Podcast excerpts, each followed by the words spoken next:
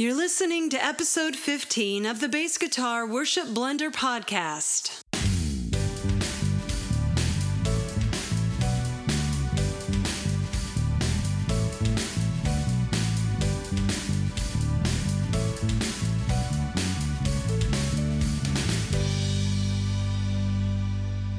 Brent Haseker, the host of the Bass Guitar Worship Blender podcast. And this is an episode where I've got two segments that I'm going to, uh, to share with you. One is on ergonomic basses and my thoughts on them, and one in particular that I'm actually very interested in. And the other segment is on forScore, which is an iPad app that I've been using that is just a wonderful, wonderful app that I want to tell you about that it can really save you a lot of heartache if you're using printed paper chord charts. So let's uh, let's go ahead and get started. Segment 1 Ergonomic Bass Guitars.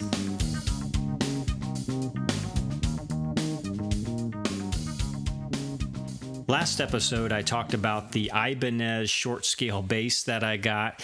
Uh, still really been enjoying it. It's working out really well. Um, it's doing its intended purpose, which is being my beater bass. I'm taking it to rehearsals and it's doing a good job.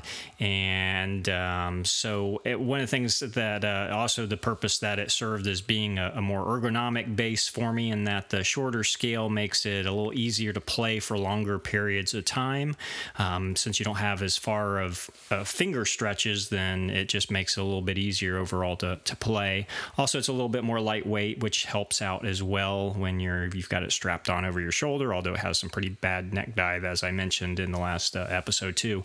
But anyway, since uh, it's been working out really well for me, it actually got me thinking a lot about ergonomics in in bass guitars and uh, thinking more about uh, what options are out there and it's funny I, just got this ibanez short scale bass and, and and now all of a sudden i'm looking at another ibanez which is weird because i never ibanez was really never a, a bass brand that i really gravitated towards. I my first bass that i owned was an sr series bass back in the late late 90s uh, or maybe early no late 90s yeah late 90s and um, just didn't like it. Um, not that it was a bad bass it just wasn't right for me. And so i got rid of it um, and just never have been yeah, I've just never had a pull towards towards Ibanez basses. And now all of a sudden I, I, own one and I'm looking at another one. And the one that I'm looking at is the Ibanez, I think it's the is it the EHB? Hopefully I think I'm remember it correctly. I probably should have checked before the uh, podcast before I started recording, but I think it's the EHB series, and it's the bass that's the first time you see it. At least for me, I thought that is the ugliest looking bass I've ever seen in my life. Oh my gosh, that's ugly. Who would buy that?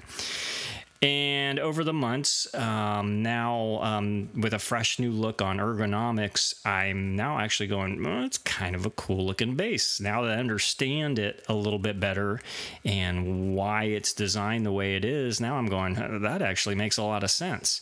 And if you haven't seen the bass, uh, or maybe you have, but you just didn't realize it was called the EHB, um, but uh, if you haven't seen it, it's a really weird looking bass. It is a headless bass, so that, of course, um, you still don't see a whole lot of headless bases out there, but um, so it's still you know whenever you see one, it kind of gets your attention but also it has this really weird body shape. And then they also have it's got two mod two different well it's got a multiple um, multiple different models. I was going to say two different models but it's got two different variations on the different multiple models that they have. And that is it's either got fan frets or it's got regular traditional traditional frets. And so uh, if you see it with the fan frets the headless uh, you know headstock, a headless headstock. That that's almost like headless headstock. The no headstock headed. you know what I'm trying to say. It's got no headstock and it's fan frets and it's got a really weird body shape. So so naturally it just it gets your attention. And again, when I first saw it, I thought that thing is ugly. But uh, it, since it makes sense now, and the the reason is because it's so ergonomic, and that's why it's starting to appeal to me. And the uh, well, let me kind of give you a rundown of of the uh, of the bass, going through all the different aspects, all the you know everything, all the features about it, kind of one by one. So let's just go ahead and start with the the headless nature of it. Now, headless basses, as most of you probably know, have been around since at least the late 70s, early 80s, um, you know, popularized by the Steinberger bass guitar. And I actually, I've only one time in my entire life I've ever played a Steinberger or held one in my hands. Um, and that was actually in the, uh, the mid 80s when I was a kid. And I was in a band, uh, sort of, I guess you could say I was in a band um, because I think we never actually all got together at the same time to play. And uh, I was a keyboard player at the time, and our I guess bass player, who I only got together with one time, but he was very good at promoting us with all of our friends and drawing logos and stuff for our band. But anyway, uh, he actually came over to my house one time and he brought his bass collection. He had uh, he had a Steinberger and he had a Fender Precision, American Fender Precision. Now we were just like kids. I mean, his mom, I think, had to drive him over or something, or his parents, or I don't even remember. Um, well, maybe maybe he was old enough to drive then. I don't know, but I know I was probably about 15 at the time, and so. Uh, the fact that you know little teenage kids you know one of them has you know a, a, steinberger bass was was pretty impressive at that time. And so i actually got to play it and I think the reason why he had, well, the reason he did have is because he was a big Geddy Lee fan. And basically, all the musicians that I knew in the 80s as a kid were really heavy into Rush. They loved Rush and just everything Rush, which I, you know, they're a cool band. I, I enjoyed enjoyed them as a band and, and liked their music, but I never really became like this fanatical musician you know rush thing uh, that so many musicians have for them so i just thought yeah they're a cool band. They do some really cool stuff. They're very talented. Um, i like a lot of their albums but i just never got fanatical about it like him. so, or a lot of my other musician friends at that time. But uh, so he somehow, I guess, managed to get his parental units to uh, to get him a, a, Steinberger bass, and so he brought it over. And this was one of those, uh, I guess, the early ones. You know, now you can't. You know, they're just they're they're. I don't want to say they're junk, but they're they're not the same bass they were back in the back in the 80s. And so this was the model that actually had it was almost like a swivel attachment that it had. And I know I'm getting off topic from the head, headless aspect of it, but uh, I'm just going down memory lane here for a little moment on the Steinberger bass. But it actually, it kind of had this plastic plate that went up against your body, and the plastic plate is what was on the straps. And then had this, I guess it was like a little metal uh, rod attachment in the middle of the plastic that the base attached to at its central point of, of uh, weight distribution.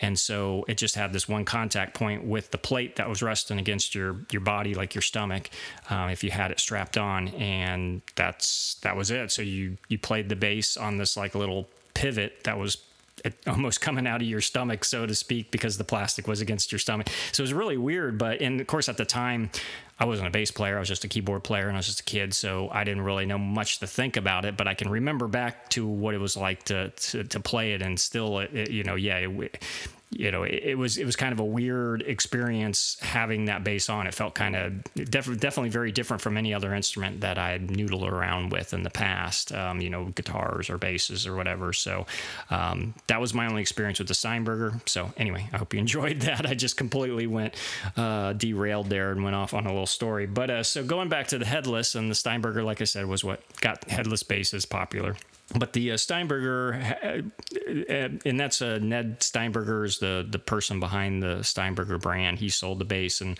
or sold the bass, sold the company, and later started another company called called NS Design, which is a, a big company now. It's still it's still around, and and he's producing bases, and and so he's still got headless bases out there. But um, so the Steinberger was the one that that made headless popular, and but it didn't really you know it was cool in the 80s and then it was very uncool after the 80s and you just you, just really haven't seen many headless basses since. And so it's nice to see the headless design coming back around. And the reason for that is because it takes off the weight of the headstock and you don't have as much of an issue with neck dive, assuming you've got a well balanced base. And it would be easier to balance because you don't have that extra weight at the end of the headstock.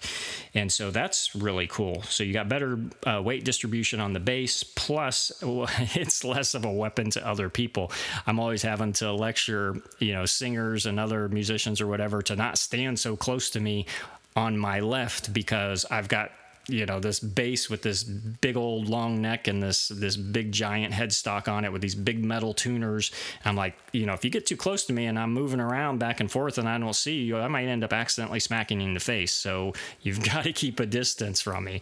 And so I guess with a head, headless bass, then you're going to have less of a chance of of accidentally using it as a weapon against somebody because there's less there to uh, to use as a weapon. So that's a that's a good thing, but a little bit off the ergonomic aspect of it. But I guess um, if you're not getting hit in the face with a base, then that's probably pretty ergonomic for the other people around you. Um, but the so the headless very ergonomic because better weight distribution. Another thing about this Ibanez base that really appeals to me is that the way the body shape is designed, it's supposed to be very comfortable to play whether you're sitting or standing. It's supposed to put the base in the same uh, position regards to whether you're standing or sitting. So that's kind of cool.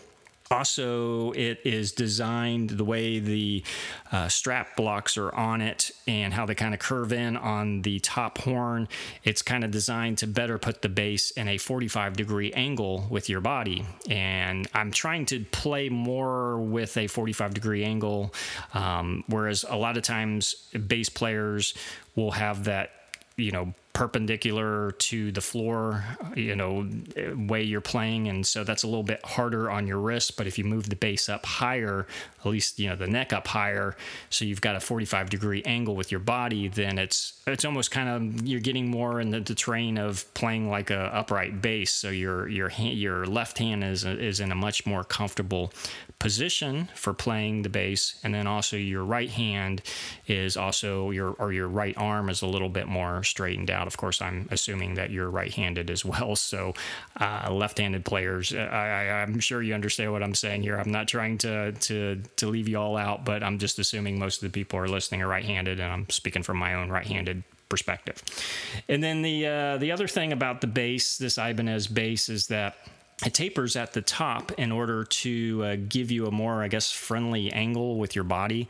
And I've never played the bass, so I'm just making some assumptions here. But I think it kind of, when you have it against your body, it allows the bass to kind of tilt a little bit towards you so that I guess you can see what you're playing a little better. I don't know. I, would have to put. I'd have to actually play the bass to see to see how that feels to me because it almost seems like then that would tilt if it tilts the bass a little bit towards you, then maybe that would make it a little bit more strain on your left hand when you're wrapping it around the neck.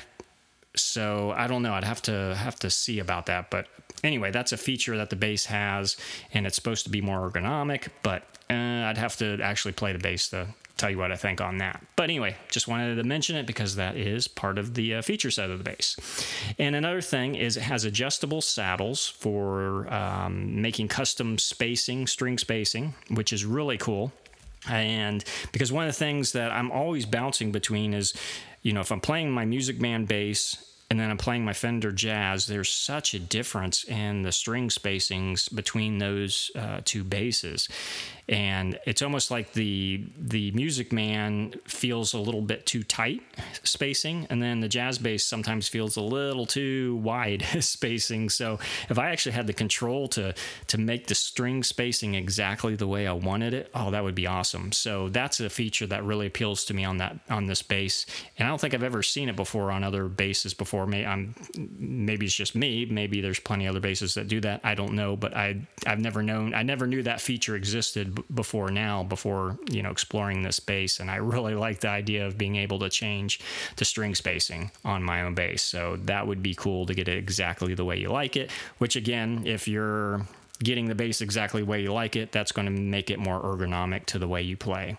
And uh, while it's not an er, ergonomic feature, I don't think it does have fan frets, at least on a on a few of the models, and um, so that's kind of a cool thing. I, I, haven't had a chance yet to play fan a fan fret bass, but I, I think I would uh, be perfectly fine with it. And um, yeah, so I'm I'm I'm very intrigued to to to play one of these Ibanez basses to see what it's like and to uh, see if it's a, a, worthy contender. Now, the funny thing about it is, I, I talked about this. I might have talked about it in the podcast last week, and I definitely talked about it on the video that I did for the short scale bass that I got. I talked about the uh, the toothpaste green color of the bass and how it's just like, oh, I, if they could just have a different color than toothpaste green. Well, of course, the the Ibanez uh, EBH or EHB, whatever it's called. I think this is EHB. I think I'm gonna have to double check that because I'm I'm feeling really funny that I'm I'm I started recording this without double checking the name of the bass. But on this uh, new bass Ibanez EHB series that I'm interested in, of course they've got a model that's that toothpaste green. I'm like, are you kidding me? Uh, so I guess I'm getting used to the toothpaste green color. And what's funny is I, I get so many people that like that color, that comment on the, the color of my short scale bass that's that color. They're like, oh, that color is so cool. And I'm like, really? But yeah it's kind of growing on me. It is it is kind of cool. It's just not my first choice of what i would have picked for a color. But anyway um, so what are some other cool uh, basses that are more ergonomic? Well there's another base that I, I learned about recently that really uh, is also very intriguing. Um, I think it's a more high end bass. I don't know the pricing on them. Um, I it just it just seems like it would be something that's probably pretty expensive, but it's a, a bass guitar bass guitar company called Torzal, and I think they also make guitars. I'm not sure, but you know, guitars. Who cares? We're talking about basses here. So they make basses, and they have uh, the way they handle ergonomics. They handle it with a little bit of a twist. so they literally twist the neck, and what I mean by that is the neck isn't straight. It actually twists. So the fretboard is more flat the closer you get towards the body of the bass, but as you move away from the body of the bass, it actually twists downward. And it's the freakiest thing to look at it. It almost looks like there's like, how in the world that doesn't make sense? That can't actually work that way. It, how? Whoa, huh? Because the the strings have to be straight, so it's like this really weird optical illusion. It looks like it can't possibly really exist, but it literally twists. And you're thinking, well, why the heck does the uh, neck of the bass twist? Well, it twists in order to put your so when you're say you're wearing your bass around the neck and you're you're playing you're standing there now instead of having to reach your hand around as much to play the fretboard it's actually more in alignment with your left hand. And again, I'm talking from a right-handed perspective here. And so your your your wrist isn't twisted up as much. It's the guitar does the twist for you, so you're in a better position with your left hand. Now, I would think that in in with this bass guitar, then it would be harder to actually see your fretboard while playing because it's twisted away from you visually but it's more twisted in alignment with your left hand. So I don't know. Just I'm really intrigued by it, but of course, it's I, I think it's you know it's a very um, what's the word uh, esoteric or you know very rare kind of guitar that you probably don't see too often. You're not, definitely not going to see in stores. I think it's a custom builder. So the chances of actually finding one to play it is probably pretty rare, but very intriguing. And I wish I had the ability to, to find one and play it because I'm really curious about that. So, and the, the body shapes, it, it, a lot of the, uh, the pictures that I've seen of them have more of a traditional kind of jazzish bass kind of look to them. So I, I'm assuming it'd be a about standard weight of a, of a jazz bass and standard kind of feel of, of your traditional bass. It just has that twisted neck that's supposed to be more comfortable for you to play. So anyway, that's uh, that's one to look into. And again, that's Torzal Guitars. Um, I believe it's spelled T O R Z A L, I think, or Z E L. No, I think it's Z A L. Again, I really need to, I really need to write this stuff down before I start recording. I just try to do it off the top of my head, and and uh, hopefully I'm giving you the right information on that. So that's Torzal Guitars, and then another one that's really intriguing. Although I'll also admit very ugly. Um, this one's been a hard one to warm up to, but I, I have been warming up to it, um, and because I again because I, I recognize the the ingeniousness of the guitar, and then I'm like, okay, now I can now I can understand why it looks initially so ugly but now I can I can give it some grace because I understand why, and that would be the uh, Strandberg basses. They look like the Strandberg guitars. If um, uh, well, if you haven't seen the uh, Strandberg guitars, then then look them up. But it it just looks like a bass version of their guitars, and they're a very weird looking guitar, very weird looking bass. But they make a lot of sense. Again, this is a another headless design, but the body shape is really weird. But it's supposed to be designed so it's very comfortable, very comfortable to play sitting down. It's supposed to be pretty lightweight and uh, just just overall, it's um, it's just supposed to be a, a well crafted instrument. It's a very expensive instrument, but um, definitely not something that looks like your traditional bass guitar. And from my understanding, again, I've never played one, but I believe it's not as traditional sounding, maybe. I'm not sure. Um, as, say, the Ibanez that I just mentioned, that series, um, I've heard a lot of demos on it. It has more of a traditional bass sound, which also appeals to me. It's not trying to be something really crazy and modern. Um, it's got a pretty good, uh, pretty good sound to it on the Ibanez. I haven't really heard too many demos of the uh, of the Strandberg, but most of them I've heard have been a little bit more rocking kind of stuff, which is cool, but it's not as much of you know my thing. I like the you know more warm bass sound, uh, a little bit more traditional, and I'm you know I'm not playing rock really anymore. I'm playing, you know, I'm playing uh, worship music. So, um, which you know, there's some room for some rock stuff there, of course, but um, it's uh, a good full warm sound is is more what uh, to my liking. So anyway, that, that's kind of my rundown on some of the uh, the ergonomic bases that I've been looking at. With, of course, the the first one I mentioned, the the Ibanez being the one that has uh, been of most interest, simply because um, although the Torzal has also been, I've been as interested in that that, but uh, the chances of ever coming across one are going to be very rare and they're probably going to be very expensive. My guess, whereas the Ibanez is a little bit more affordable. Not that I'm in the market to buy a bass right now, um, but you know it's always fun to to plan for the uh, for the future. Maybe one time down the road when I have the option to, to buy another bass, then then that Ibanez uh, is something that's more readily available and something that I could try out and uh, possibly be a, a contender for another bass. Also, some other things with ergonomics that are worth mentioning is the strap that you use and years ago i when i started playing in a band playing bass in a band i i experimented with a strap called the slider strap, and I'm not sure if they even exist anymore or not.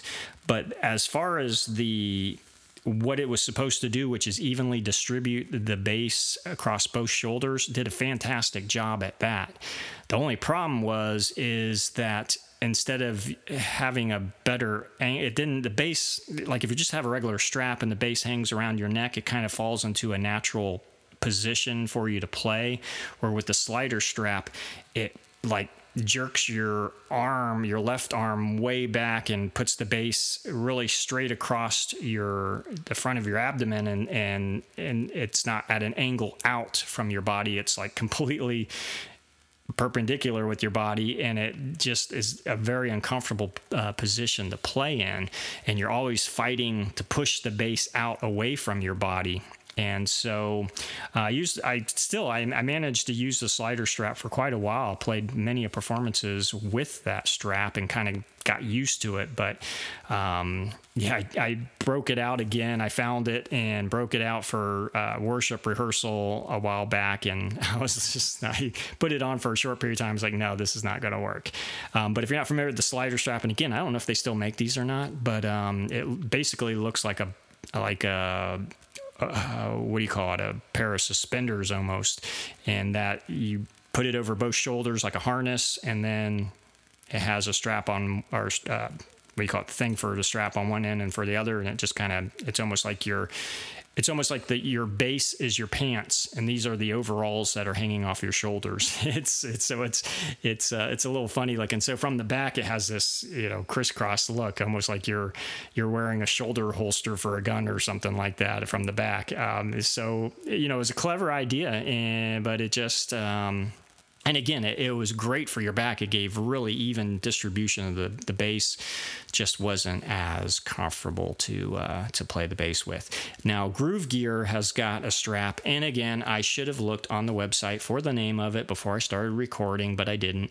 Um, but Gruv Gear has got a strap where it actually, and what's funny is I actually thought when I was thinking of some ideas for a strap years and years ago, I thought it would make sense maybe if you just have a strap, if you put another piece around that wrapped in around your other shoulder, and maybe that would work. And, and sure enough, Gruv Gear actually took my idea. They got into my head and and, and took my idea. So um, again, I don't know the name of the strap, but um, it's something that I've been curious to uh, to maybe try out someday. Uh, so if you want a better distribution of your bass, um, look into Gruv Gear. Again, I don't know the name of the strap, but if you go to the website, you will surely find it. So th- those are my thoughts on ergonomics, and again, kind of spurred on from my interest in my new short scale bass. And uh, so uh, go out there and see what uh, other kind of ergonomic basses you can find, and if you come across some cool ones, let me know. But I, I definitely want to push ergonomics more in in in bass guitars because I mean come on we're we're we're playing heavy instruments. And so you know it'd, it'd be nice to have you know and we're fighting you know against the strings and the thicker strings and the you know the neck and wrapping our hands around it and and just yeah come on let's let's let's uh, see if we can do this better than we're doing it now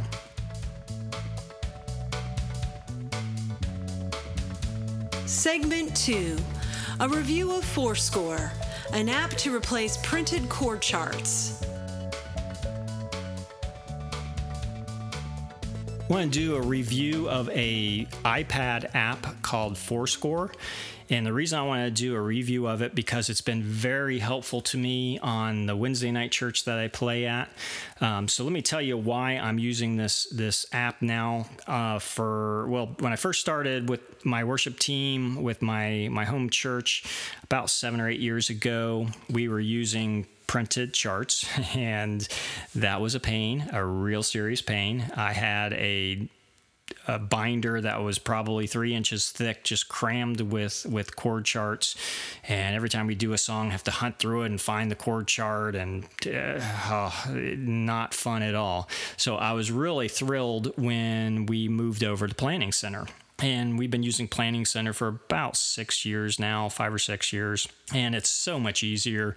And if you're not familiar with Planning Center, it's it's just what you should be using if you're on a worship team because you can create a song list really quickly. Whoever's in charge of you know setting up the song list and it automatically attaches all the chord charts to that song list and you just go in and boom there's all the uh, chord charts. If the person who's in charge of the song list updates the song list and adds another song to the set or takes one away boom it automatically updates it for everybody on their ipad and now you've got the right chords automatically for you. You don't have to go hunting for for uh, for chord charts or anything. It's just all nicely fed to you. Um, so it's really nice and uh, yeah you're hopefully, if you're not using it at some point, um, your church can start using Planning Center because it just makes life so much easier. Well, when I started playing about a year ago, when I started playing at this other church on Wednesday nights, they don't use Planning Center. They are back to the old school version of hunting through giant binders, finding chord charts, and then the chord charts aren't in the key that maybe you're playing it in. So then you gotta, oh, so that whole mess all over again. So I was and I, I, realized uh, the first few months that I was on the team, I was starting to build my own binder again of all the songs that we do. And I'm like, this is ridiculous. I do not want to go down this binder road again. So I started looking for what I could use instead and thought, hmm, why don't I digitize this stuff and use a use an app? And so I did some research on the different apps that are out there. Learned about forScore, really impressed me, and I thought I think this is what I'm going to try. So I purchased the app. It was a little bit pricey for an app, if I remember correctly. It was about fifteen dollars. Um, but it was very $15 very well spent. And so I want to tell you about it because if you've got a binder full of of chord charts just using an iPad on on the platform is so much nicer. And basically, forScore allows me to have the the planning center uh, experience without actually having planning center. So i can still have that planning center experience. It's all right there. And it's it's just the only difference between this and planning center is i have to scan in my own uh, chord charts but forScore makes it very easy. So let me explain how it works. So you get the app and if you got your scores, all you got to do is you lay out your paper scores in front of you. And with the iPad's camera, you snap some photos of the, the pages, and forScore automatically lines it up, all the corners and everything. And even if you're a little bit askew in your photo taking and it straightens everything out, it makes the, uh, instead of having like a glare paper or, or a lot of smudges on the paper, whatever, it actually fixes all the contrast. It's almost like if you were scanning this stuff with a, a, regular scanner, you'd go, "Oh, this looks really crummy. I'm gonna have to put it, you know, take it in the Photoshop or some other software like that, and you know, touch it up and make it look really nice, and spend another five or ten minutes per sheet of paper making everything look good." Well, forScore just automatically does that for you. Just snap, snap, snap, and it automatically goes boop, boop, boop, and makes everything look really good. You give it a name and you put it in your little database in forScore, and now it's all you can tag it to. And of course, you've got your title on there. And so now, whenever I get the the song list for Wednesday's service, all I have to do is go, oh, there's the song list that I've now been received on a piece of paper. And instead, I can just go boop, boop, boop, boop, and put all those songs on a song list in forScore. And now it's all in order. I go into that song list and now I just swipe right through the songs as we're playing it, just like I would do in Planning Center. So it's so much easier and I just love it.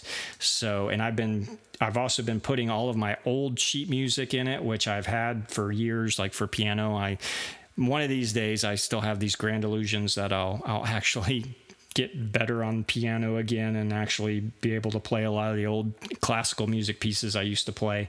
So I scan a lot of those in. I any any basically any anything that's uh, sheet music I just scan in and and have it in different categories and tag differently and it just works great. So if you're if you've got a binder full of uh, sheet music, this is definitely the way to go.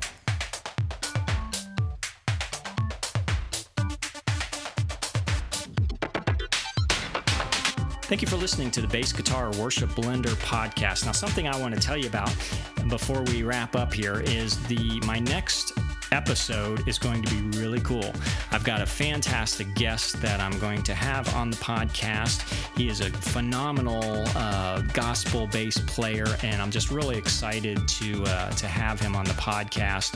His name is Travis Dykes. You probably have heard of him or seen some of his videos on YouTube, and so when I, I usually don't mention, uh, you know, my guests that I'm going to have coming up when I do an interview because number one, you never know if the interview is going to fall through or something's going to happen.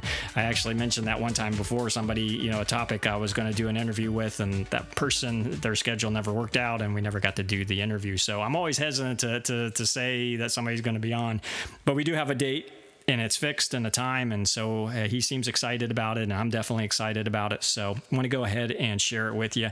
And the other reason why I want to share it with you is because I'm putting together questions for him. I think it's going to be a, a lot of great questions, but I also want to make sure that I'm asking him questions that you're interested in. Now, this is a really great gospel bass player and I've you know I want to learn more of gospel bass and so I'm going to have a lot of great questions for him. But uh, if you've got questions that you want to ask him then definitely let me know and you can do that by going to our Facebook page which is facebook.com uh, bass guitar worship blender podcast i think. Uh, well anyway just go to facebook and type in bass guitar worship blender and i'm sure the uh, the uh, group or the page will will pull up. And so just go there and, and let me know what questions you have for travis and i'll definitely see about getting those worked in to the interview. And also check out Travis's video channel if you haven't already because um, I really think you'll, if you're not familiar with him, I really think you'll you'll just really love his his playing and what he does on his channel. And um, so he's on YouTube, and just go to YouTube and type in Travis Dykes, and Dykes is spelled D Y K E S. And I think you'll really like him. Make sure to subscribe to his channel. And again, let me know what questions you have for him because, like I said, I've got some great questions, but I know that uh, our audience can can have some good questions too. And I want to make sure that they uh, that if you've got them, that we uh, ask them. So I'm, I'm gonna try to do that with more of the interviews that I do is kind of let you know in advance so that um, I can get you all involved into the interviews and, and make sure your questions are getting getting asked to uh, to people that I'm interviewing. All right. So uh, other than that, um, also I, I just gave you Travis Dykes uh, YouTube channel and told you to go check them out there. But also check us out on on YouTube as well. The uh, we have a we have a a worship blender channel on YouTube, and if you go to YouTube and just type in worship blender you'll pull up our channel. And it's got a lot of videos. I'm i kind of was a last year or so hadn't been putting out as many videos. I'm trying to get some videos uh, going again. I recently just posted the the review of the Ibanez short scale bass that I got. I know I, I talked about it on the episode last last time, but I also did a, a, very thorough walkthrough video of the bass. So if you had some interest in that bass after hearing the podcast last time, then you'll definitely be interested in that video. A lot of other videos, some some training stuff and uh, you know things like that, and me playing and different things. But I'm trying to make some more videos on a more regular basis so that I've got some cool stuff for you to look at. And so make sure to go there and subscribe to that YouTube channel too. And again, make sure to, to see us on Facebook and follow along with what's going on. And again, I just, I, I'm so thankful that you're listening to this podcast. I'm glad that it, it has an audience. And I hope that the, what I'm putting together for you is, is, worth your time and worth your listening. I love feedback from other people. If you want to give me any feedback, feel free to do it on our on our Facebook page or our Facebook group and just let me know what you think or things that you're interested in, things that you would like me to, to cover. I'll do my best to uh, to try and make sure I'm uh, you know and do my best to make sure I can I can find a way to get everything that people are interested in into the podcast. So there you go. So thank you again for listening. God bless you. Have a great day.